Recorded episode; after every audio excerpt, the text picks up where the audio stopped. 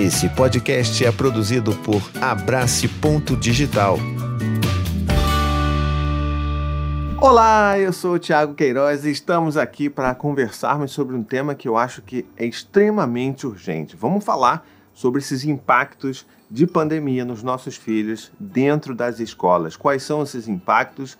É, até que ponto é, é característica da, inata da idade do desenvolvimento dessas crianças e até que ponto isso é um reflexo, é uma marca dessa pandemia que a gente vem atravessando, porque ela não acabou ainda, né, gente? Vamos combinar.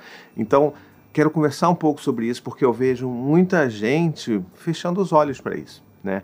E esse que eu acho que é o grande ponto desse vídeo aqui, quero que, que eu quero que fique bem claro aqui, que é o maior problema que existe com relação às escolas com relação aos problemas que têm surgido com as nossas crianças, né, e com profissionais, com professores, com educadores nesse ambiente escolar. É muita reclamação que eu tenho recebido, é muita mensagem angustiada que eu tenho recebido e eu quero muito compartilhar isso com vocês e dizer para vocês que, olha, o maior problema disso tudo, na verdade, é que nós não sabemos lidar com o luto. Essa é a grande realidade.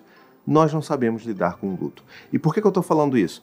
Porque a gente tem essa, esse medo de olhar para as coisas que nos machucam, esse medo de processar as perdas que a gente teve, não só perdas mesmo de vidas, né, que aconteceram e foram centenas de milhares, mas também as perdas que nós tivemos de contato físico, de contato social, de interações, de momentos que foram roubados de nós e principalmente das crianças. Crianças que, inclusive, hoje, dependendo da criança, uma criança de 3 anos, por exemplo, como a minha filha Maia, ela passou mais tempo da vida dela em pandemia, em isolamento, do que fora disso.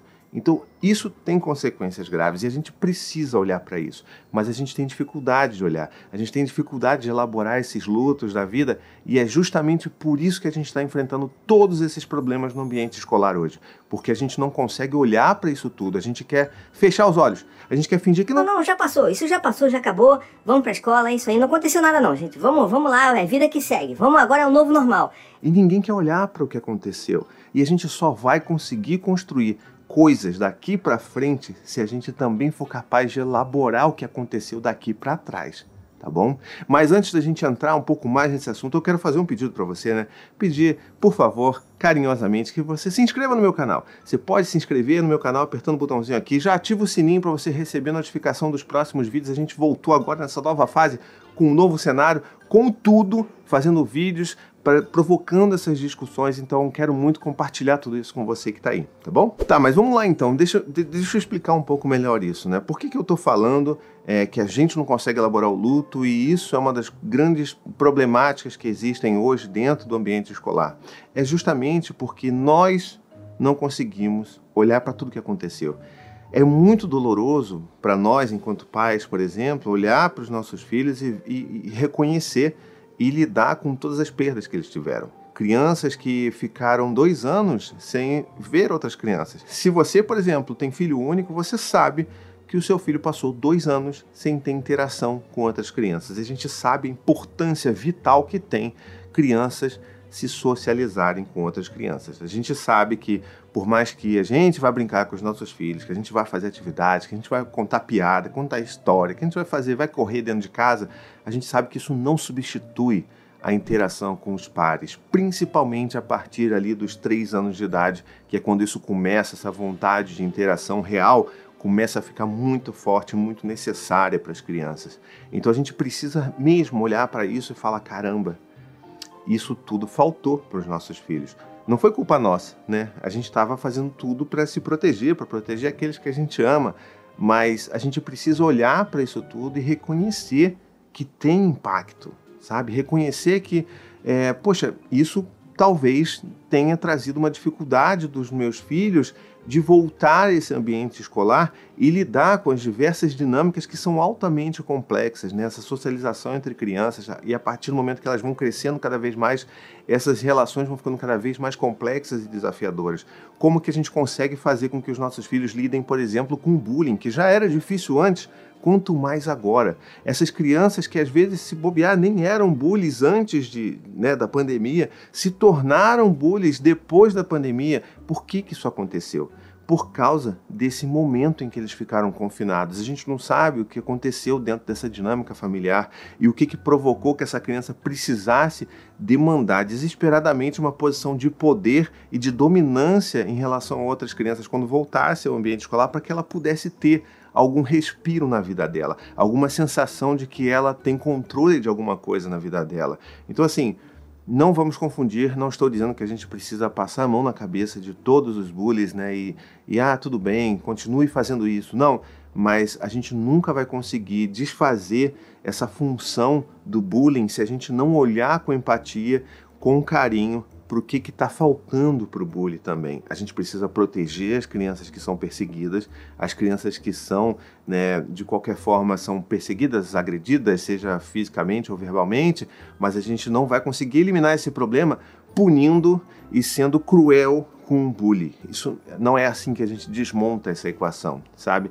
Então, quando a gente fala de um período que as crianças retornam para a escola, e a gente está aí o quê? Metade do ano já em que as crianças estão vivendo isso, essa nova movimentação, essa nova dinâmica de formação de novas turmas, às vezes a criança seguia numa turma a vida inteira com as mesmas crianças e agora voltou de uma forma diferente, com outras crianças entrando, tudo isso altera a condição, altera a forma como essa criança vai se sentir segura no ambiente escolar. Então a gente precisa ter um olhar muito carinhoso. A gente precisa, por exemplo, ter um olhar muito carinhoso para as crianças que passaram pelo processo de alfabetização ao longo da pandemia, né, ao longo do isolamento. Eu tenho um filho que passou por isso, né? O Gael, ele tem sete anos hoje, ou seja, no ano passado ele começou a fazer o processo dele de alfabetização, né, que é quando a gente faz mesmo com seis anos de idade, e foi muito difícil porque eu tive que fazer isso com ele em casa. E eu não sou pedagogo, né? Por mais que me interesse por esses temas e tenha estudado tanto, eu não sou pedagogo. Eu não tenho formação nem especialização para isso. É claro que a gente trabalha em parceria, né? A gente fez isso remotamente com a escola. Tem sempre uma parceria muito bacana que a gente consegue desenvolver com as escolas quando essas escolas estão abertas e disponíveis para isso. Mas a gente precisa lembrar que não vai ser a mesma coisa. Se essa criança estivesse no ambiente escolar, junto com outras crianças, vendo outras crianças escrevendo, se interessando pela leitura, vendo a professora falando o que precisa ser falado, sabe? Então a gente precisa reconhecer isso. Eu não posso hoje, por exemplo, exigir que o meu filho, Gael, ele esteja lendo perfeitamente tudo, que ele escreva lindamente tudo. Teve impactos, por exemplo, na própria escrita do Dante, que tem nove anos, porque ele passou esse período afastado também. Então, é lembrar que mesmo nos processos que aparentemente são, vamos dizer assim, fisiológicos, né, acontecem em determinados marcos de idade, por causa dessa falta que teve do ambiente escolar físico presencial nesses últimos dois anos, é claro que vai ter impacto. E não vai ser ameaçando, chamando nossos filhos de preguiçosos, ou chamando uma criança de desinteressada, ou falando que ela tem algum problema, né? Isso já é horrível por si só, falar que a criança tem problema, mas não é assim que a gente vai conseguir resolver também essa equação. Então, é, basicamente, todas essas, essas, essas dinâmicas que estão acontecendo, de crianças, por exemplo, que eu recebo quase todo dia mensagem de gente falando: Poxa, meu filho não se interessa em fazer os deveres de casa, meu filho não quer mais ir para a escola. Por quê? Porque a gente não está conseguindo elaborar tudo isso. A gente está passando ainda por esse processo, são só seis meses. A gente acha que é muito. Esse que eu falei, que esse que é o nosso maior problema. A gente não sabe elaborar luto. Então a gente acha que esses seis meses. Não, as crianças já estão adaptadas. Está tudo bem. Tinha criança, inclusive, que né, no ano passado já estava indo presencial. Tá tudo ótimo, gente. Não tem que ter problema nenhum. As crianças estão ótimas. Então, é a gente que está com problema. Não, gente. Não é assim que funciona. A gente precisa olhar para tudo isso que faltou para essas crianças. A gente precisa acolher essas crianças e conseguir observar dentro do dia a dia quando que a gente precisa, às vezes, de uma intervenção, por exemplo, profissional. Será que vai precisar de um apoio de alguma fonoaudióloga, de alguma psicóloga, né, de algum, algum reforço escolar? A gente precisa pensar nessas coisas, sim, porque essas marcas ficaram. E eu estou falando de questões de desenvolvimento, vamos dizer assim, da criança como, como um todo, mas a gente também precisa lembrar que esse desenvolvimento social da criança ficou muito abalado. E é aí que a gente precisa entrar ainda mais. A gente precisa ajudar as nossas crianças a entender o que está acontecendo. Se ela, por exemplo, está passando por um processo de exclusão na turma dela, porque por qualquer motivo as outras crianças não, não estão aceitando aquela criança dentro daquele círculo, o que, que a gente pode fazer enquanto pai? Né? Eu vou tentar separar as coisas aqui. Enquanto pai, a gente precisa conversar com os nossos filhos, a gente precisa fortalecer os nossos filhos, entender que eles podem habitar todos os espaços, que não é culpa deles, que eles não estão sendo aceitos e que eles precisam pedir ajuda. Né? Pedir ajuda para os pais, pedir ajuda para os professores, para os coordenadores, para todo mundo. Eles, eles não têm que dar conta disso sozinho. E é isso que a gente está fazendo enquanto sociedade. A gente está botando crianças para darem conta de todo um, um processo de marcas e cicatrizes da, da pandemia para que eles deem conta disso sozinhos. E a gente não pode fazer isso. É muito injusto, é muito cruel. E a gente precisa fazer, para a gente conseguir fazer isso e ajudar os nossos filhos a darem conta disso, a gente vai precisar olhar para tudo isso, sentir essas dores, sentir essas perdas e atravessar isso com os nossos filhos. E não vai ser um processo do dia para a noite, não, tá, gente? Assim, é um processo demorado que a gente aqui, por exemplo, ainda está vivendo. Né? E olhando para a escola, o que ela pode fazer nesses momentos? Né? Ela pode ser uma parceira ainda mais ativa. Ela pode estar muito mais atenta a essas micro-relações, essas dinâmicas, esses micro-conflitos e ajudar essa criança que às vezes, por exemplo, está sendo excluída e reintegrá-la a, a, aquele grupo social da turma, sabe? É entender que esse processo não se resolve também brigando, xingando, gritando, botando de castigo. É sentando todo mundo em conversa e expondo o problema que está acontecendo. Porque a gente precisa lembrar que são crianças no fim do dia.